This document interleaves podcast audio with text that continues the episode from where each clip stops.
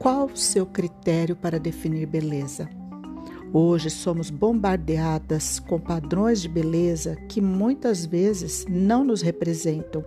O formato do corpo, a cor ou o corte do cabelo, os rostos sendo padronizados com botox, preenchimentos ou harmonizações. A minha visão é se olhar no espelho e se enxergar.